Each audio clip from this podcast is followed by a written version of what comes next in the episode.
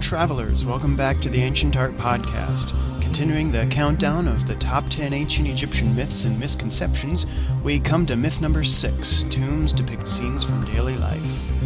Wait, what? Isn't that what we've been saying all along? Didn't you, Mr. Smarty Pants, just say so yourself in the last episode of the podcast? Yes, but to be fair, that was the Egyptians were obsessed with death, and this is tombs depict scenes from daily life. Yes, technically, one could very well argue that what frequently grace the walls of private Egyptian tombs, as opposed to royal, are scenes of life along the banks of the Nile. But let's drill down into what they really mean. Typical to the relief work of private tombs, we find scenes of Egyptians hunting fish and fowl and bearing the fruits of their labors for preparation and feasting. Likewise, cows are brought forth for butchering, sometimes with unsettlingly realistic documentation of the process.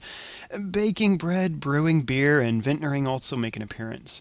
All manners of food preparation were most certainly a part of daily life in ancient Egypt, but this is a particularly narrow slice of life. Where's the rest of day in, day out humdrum? Where's school and sports? Where's artistry, leisure, romance, and play?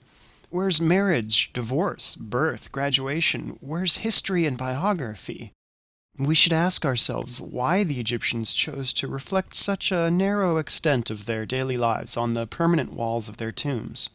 An argument can be made for some of the missing aspects that we just glossed over. From the 26th dynasty Theban tomb number 36, in the remarkably faithful reproduction by the English pioneer of Egyptology, John Gardner Wilkinson, we see, for example, Egyptians engaged in all manners of craft cobbling, metalworking, sculpting, carpentry, and jewelry making. Additionally, in the 12th dynasty tomb of Djehutihotep, we find a scene showing the transport of a colossal statue. Is this the documentation of an historical event? My point, though, is that the preparation of food's an almost requisite element to funerary decoration, and this all leads up to the grand culmination within the tomb, the funerary feast. This goes back to the idea from last time of equipping the dead for the afterlife with objects from life on Earth, like cosmetics and model boats. With the very practical approach to the Egyptian afterlife, the soul of the deceased requires not only furnishings, but nourishment to thrive in the hereafter. When we look at the scene in context, we don't have just an isolated meal, but an entire narrative of elaborate preparation, familial feasting and celebration, and the depiction of the very thriving decedent.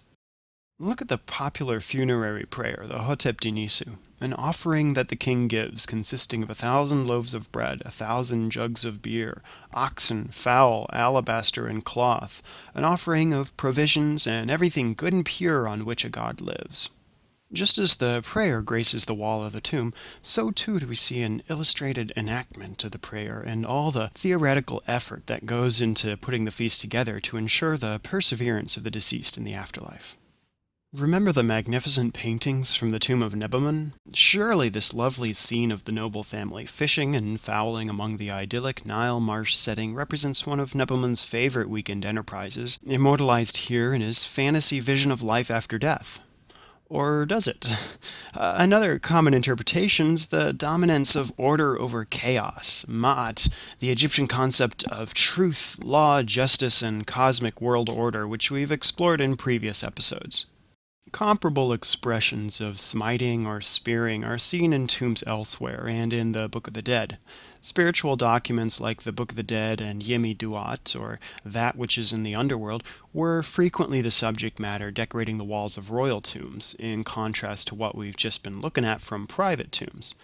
Whether written or illustrated, these narratives provide a similar function of protection and insurance for a smooth transition into the hereafter, while also documenting the journey and its many trials. So, when we look at private tomb paintings depicting idyllic settings and animated toil and labor, we can look through multiple lenses. In short, there are many ways to skin this cat, or pluck the ibis, as it were. So, while to me it makes most sense that these scenes construct a narrative celebrating and preparing for the funerary feast, I encourage you to engage your own skepticism, observation skills, and critical thinking. Snatch back your brain, zombie. Snatch it back and hold it. Thanks for tuning in to the Ancient Art Podcast. Check out ancientartpodcast.org for past episodes, photo galleries, detailed credits, transcripts, and links to other online resources. You can send your questions or comments to info at ancientartpodcast.org or submit your feedback from the nifty form on the website. I dig your comments on YouTube and iTunes, so keep them coming. And you can keep in touch at facebook.com slash ancientartpodcast or follow me on Twitter at Lucas Livingston. Thanks, and see you next time on the Ancient Art Podcast.